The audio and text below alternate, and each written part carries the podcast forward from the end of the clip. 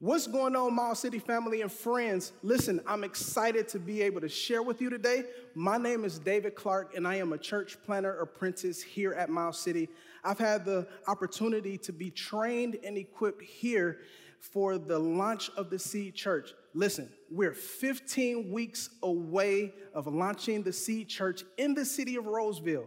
My prayer is that if you know anybody, maybe it's a coworker or relative, someone in your family, if you would just pray about connecting them with us, we want to connect with them, therefore, get them connected to a biblical based community and get them to check us out. Well, is anybody excited to be here as we continue our series, Mark on Rewind? I, thought I would rewind and take us back to the 80s and show us a clip of a show that came out back in 1980 it's called That's Incredible. That's incredible!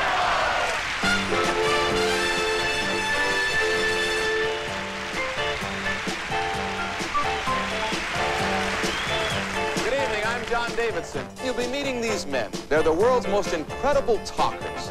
I'm Cathy Lee Crosby.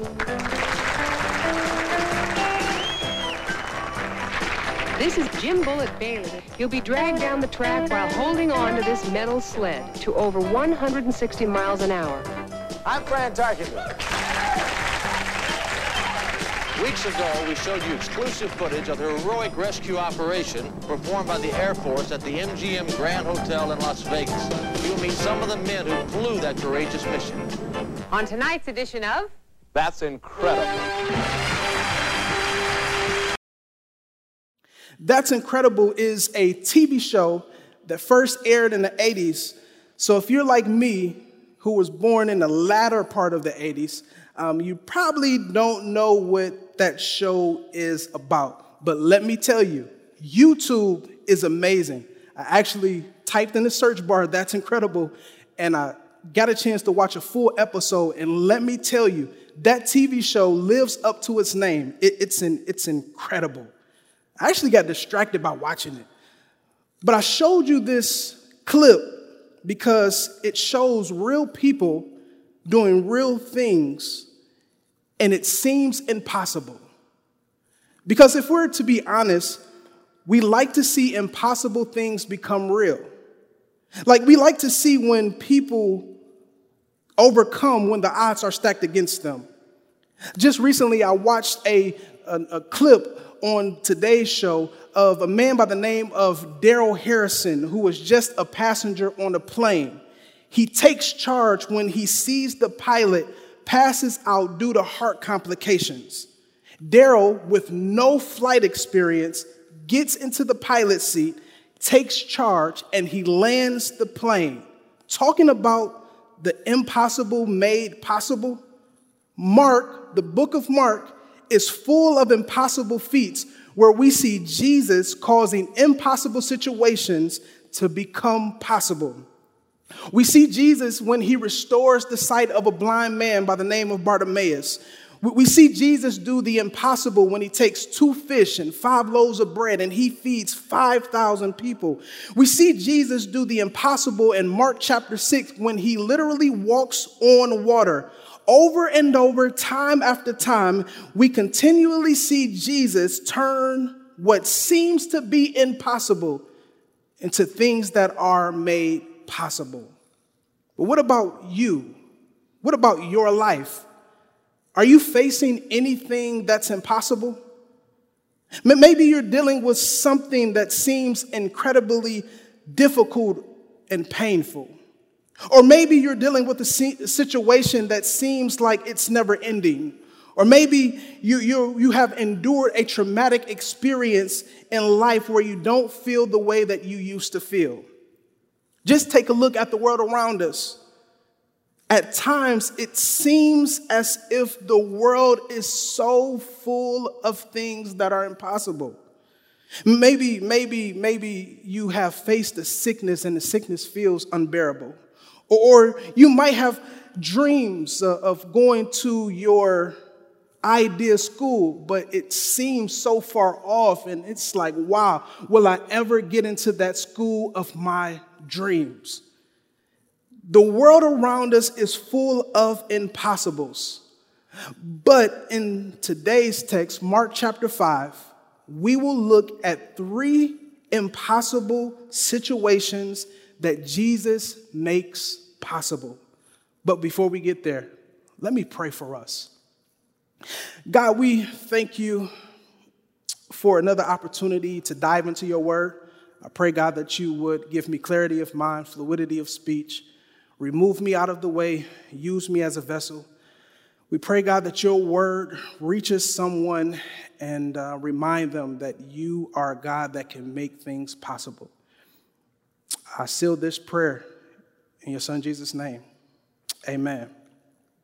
Well, if you have a copy of your scriptures, I ask that you would open your Bible to Mark chapter 5. There we will begin our reading, Mark chapter 5, and it reads like this They came to the other side of the sea, to the country of the Gerasenes.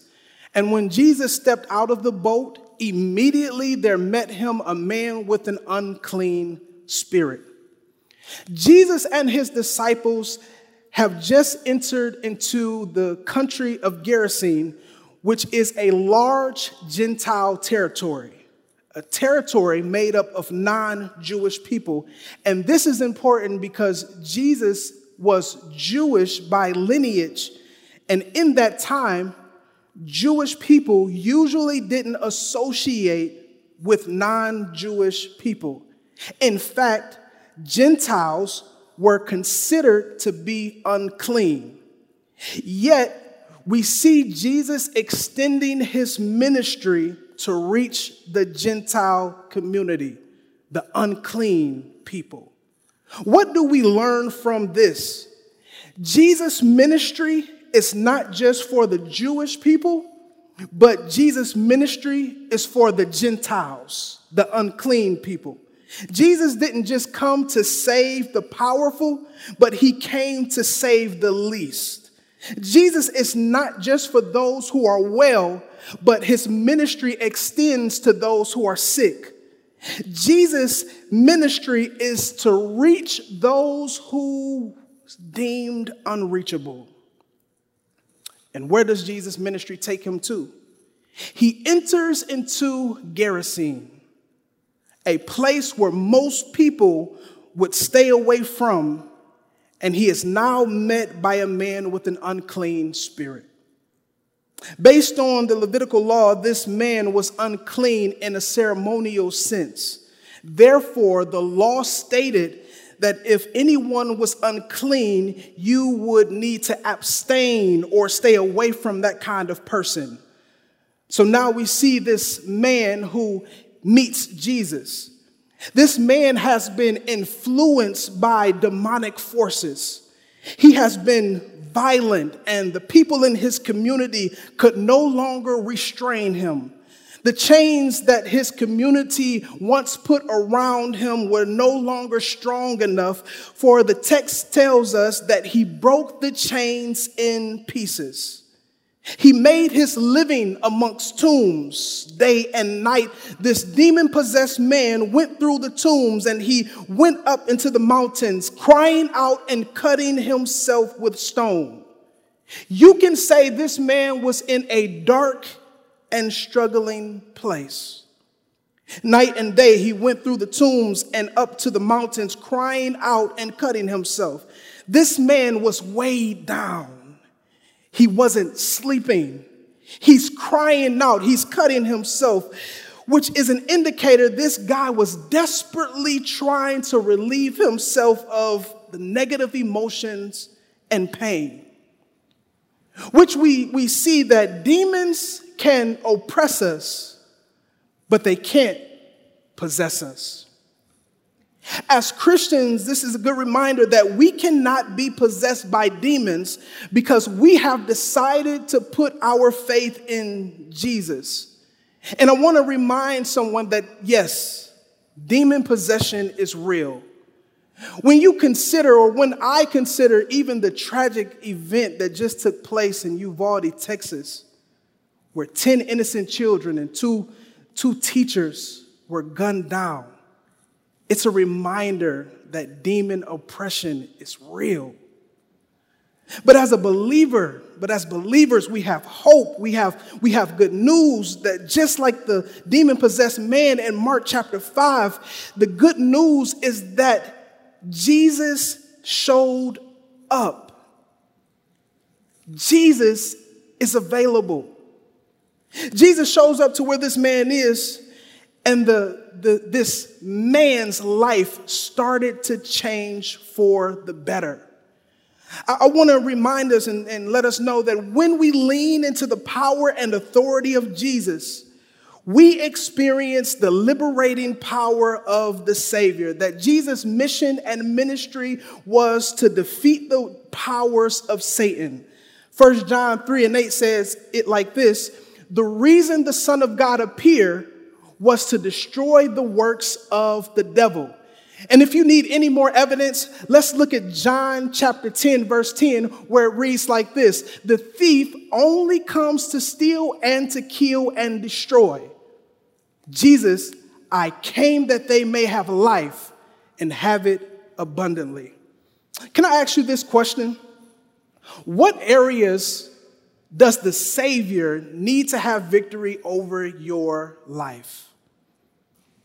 Get this after the crowd saw the demon possessed man clothed and in his right mind, the crowd begged Jesus to leave their region. As we were talking about Mark on Rewind and in light of the resurrection, I wonder what the crowd must have thought after the resurrection when they begged Jesus to leave their region.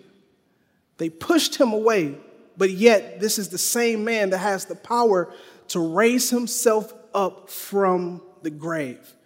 The story then begins to pick up in verse 21, and it reads as follows that, and when Jesus had crossed over again in the boat to the other side, a great crowd gathered about him, and he was beside the sea.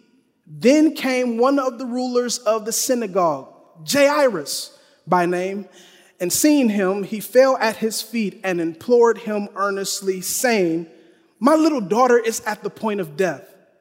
Come lay your hands on her, so that she may be made well and live.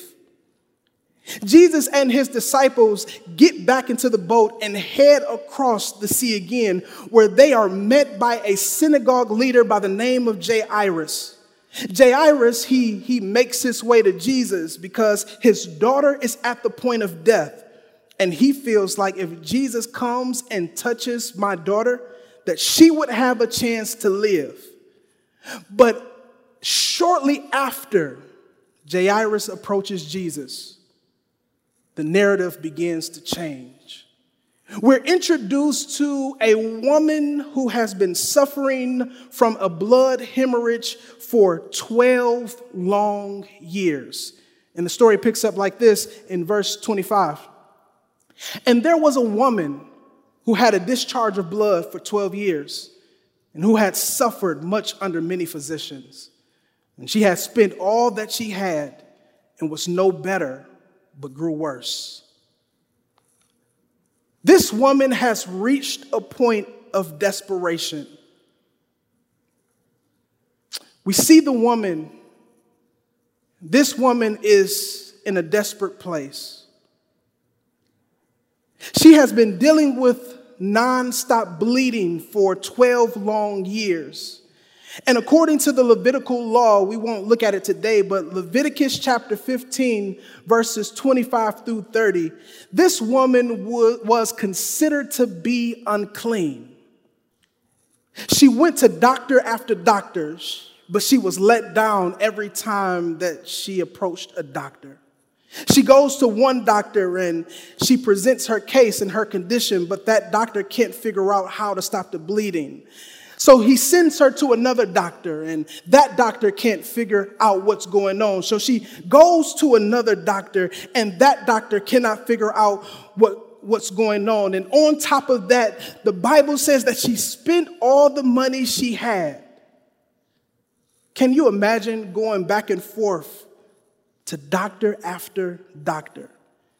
Your primary care physician can't figure out what's going on with you, so he sends you to another doctor, and that doctor has no clue what's going on. You're constantly bleeding, you're sick, no money, no answers, you're getting worse. She has reached a point of desperation. This woman, she has suffered physically, mentally. She suffered financially. She spent everything she had, and she was left with no hope. The definition of desperation is this desperation is defined as a loss of hope or a great need that can make you act irrational. She has tried everything possible with no results to show. And she got she got worse. Maybe somebody tuned in has had a similar experience like the woman in the text where you have suffered from something that has been draining you. Have you ever been in a relationship that drains you? What I've discovered about desperation, oftentimes, if it's not funneled through the right lens, desperation will drive you to a point where you will try just about anything to be made better. It's unfortunate, but for some, maybe you have tried every other place. You, you've tried to go every place, or, or maybe you tried the wrong stuff. Some have tried drugs, trying to escape the pain that is felt in the moment. The drugs may numb you for a moment, but when you come down, the pain is there again. Or maybe somebody has tried alcohol and you tried it until you passed out, but then you woke up and you probably had a hangover, and once you came down, the issues of life was still there. Or maybe you tried to overwork yourself, working around the clock to escape from something in life. But when you go home, you're by yourself, you still have to deal with the problems of life.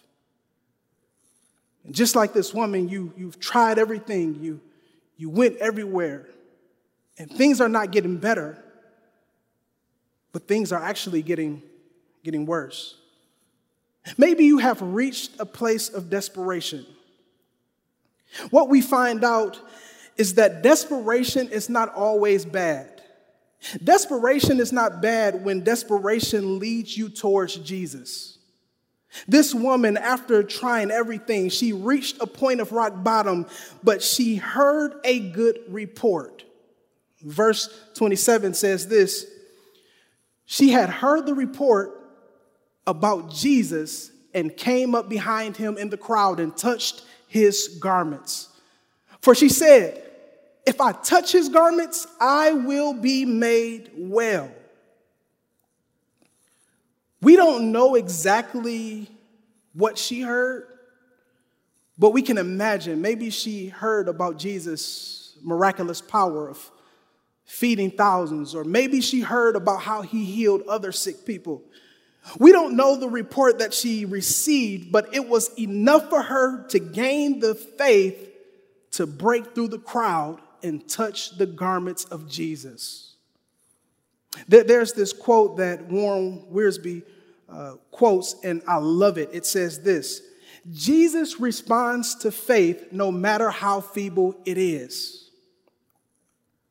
What I've discovered about faith is that not everybody has the same level of faith. Some people have massive levels of faith, while other people may have a small degree of faith. But guess what? Regardless of if you have big faith or small faith, God responds to your faith. Jesus says this in Matthew chapter 17, verse 20. He said to them, Because of your little faith, for truly I say to you, if you have faith like the grain of a mustard seed, you say to this mountain, Move from here to there, and it will move, and nothing will be impossible for you. I want to remind someone who may have tuned in on today, and maybe you feel like you don't have enough faith. I want to tell you, you have faith.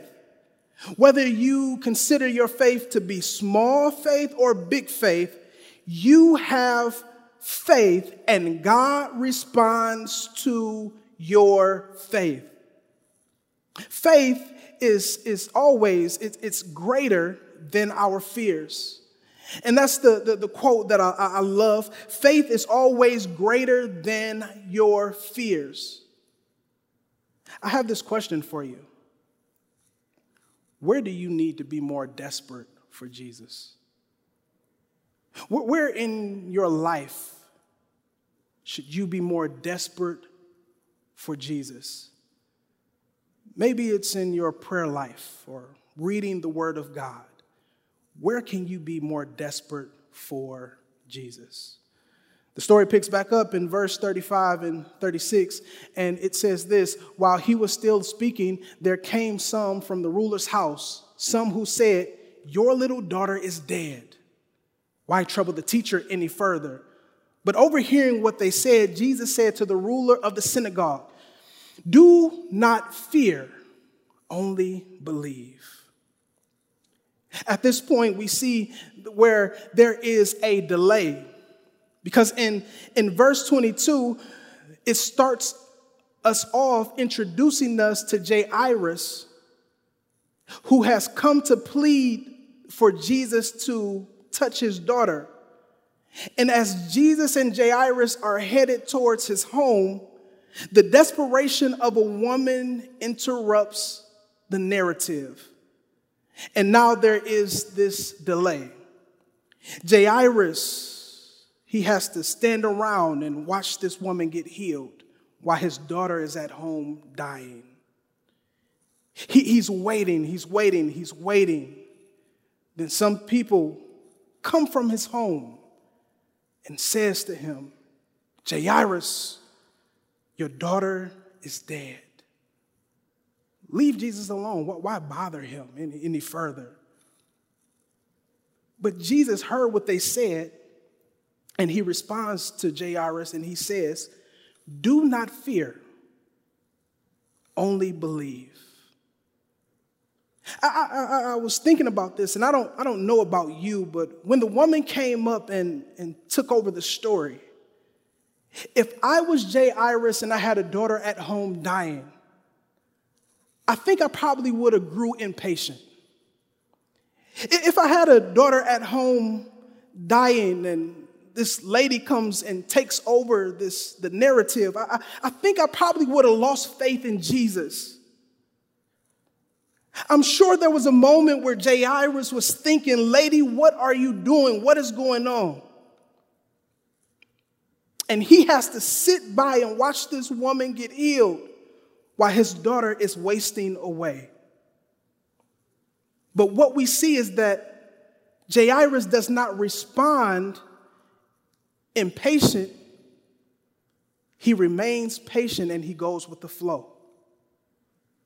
Have you ever experienced a moment in life where you have been praying and praying and asking God for an answer? I don't know what it is for you. Maybe you have been asking God for an answer, but it always seems as if God responds to someone else before he gets to your request. You, you, can, you, can, you can be honest. Maybe you have been praying earnestly for something, down on bending knees, seeking God for the answer. But it seems like God always has you on delay and never responds to you immediately. And you look around and He is at work answering the prayers of other people. If this is you, I want to remind you sometimes delay is a part of God's design. Sometimes delay is a part of God's design. That you can be honest, no one signs up for delay, no, no one wants to wait. We want everything to happen immediately. We, we, we have microwaves because we want our food to be warm fast. We have Netflix so we can watch our shows on demand. And I don't know, what as I'm thinking about Jairus just standing around, I'm sure he wasn't there joyfully uh, while his daughter was at home dying, but we see that Jairus stayed the course and he remained patient. Jairus waited for God. Delay is sometimes makes us uncomfortable. I remember a few months back, I was at the Atlanta airport waiting on my flight to board. We get to the airport because if you know anything about Atlanta airport, it's one of the busiest airports in America. And uh, I get there early and I get there about two hours early and I'm waiting on my flight to take off. And we get close to when the flight is supposed to uh, board, but the intercom comes on and someone says, Flight number such and such is delayed. Just so happened it was our flight, it was my flight. So I've been there, I was at the airport two hours early, but then the person on the intercom tells us we have to wait another two hours in order to get back home. I had already been at the airport and I was already moving impatiently at times, and I was ready to get back home. But the reality was, we were not getting on that plane. And sometimes that's the reality of life where you have to be delayed. Yes, I was ready to come home, but I didn't get angry. Because I knew that even though I was delayed, it didn't mean that I would not get back home. Yes, I had things to do, but I had to wait. And it taught me a lesson that sometimes we must submit to God's timing. Come to find out, there was a storm in the northern states that the, the, the, roadway was icy and the lane, the plane would not have been able to land properly if it would have took off at the, the right time. Which taught me a, a vital lesson to submit to the timing of God. Oftentimes, God is protecting us in areas. You may be in a season right now where you feel like God has you in a moment of waiting. You feel delayed. Maybe you're in a season where you're waiting on God. Seasons of delay can cause us to be impatient, it can cause us to get angry, it can cause us to doubt. But I want to remind you in seasons of delay, remember that God is always present. You might be in this moment now. I don't know. But I want to challenge you with this question, with these two questions. Is delay causing you to doubt, or is delay increasing your faith in Jesus? Two, what lessons can you learn in delay? Sometimes it's necessary for us to go through moments of delay. God has a way of using delay to strengthen our faith and trust in Him. I just want to recap for a moment what we talked about today. We talked about demons, desperation, and delay. We learn from the man possessed with a demon that when Jesus entered to where he was, Jesus becomes victorious over his demonic influence and he has victory. What areas in your life does the Savior need to have victory over your life? Desperation. There was a, a, woman who went to doctor after doctor, spent all that she had. She reached a point of rock bottom, but her desperation pointed her to Jesus. Where do you need to be more desperate for Jesus? But then we see the delay of Jairus.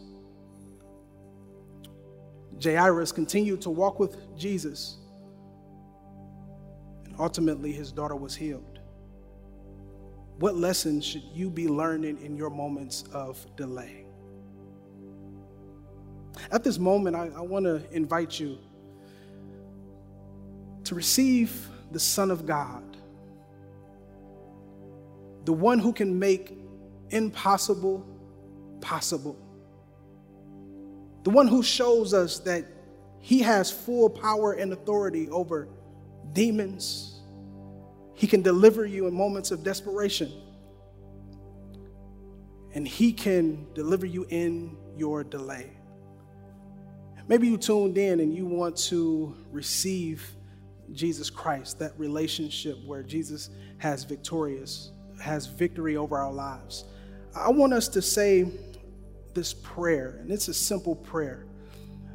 If you don't mind, close your eyes and repeat after me. Lord, I thank you for being the creator of the heavens and the earth, the sea, and everything within. Lord, I admit I have sinned, I have fallen short, I've made mistakes. God, forgive me of my sins, forgive me of my mistakes. Lord, I thank you for dying in my place. But Lord, I rejoice that your resurrection power has given me new life, and I no longer have to be weighed down by sin. Thank you, Father, for salvation. Seal this prayer, amen. Hey, if you put your faith in Jesus Christ, we don't want you to do life alone. Here, we believe that you should be a part of a healthy community. What you can do at this moment is text Faith Move to 94,000. Put your faith in Jesus Christ, and someone from our staff will reach out to you because we want to make sure you have a relationship with Jesus.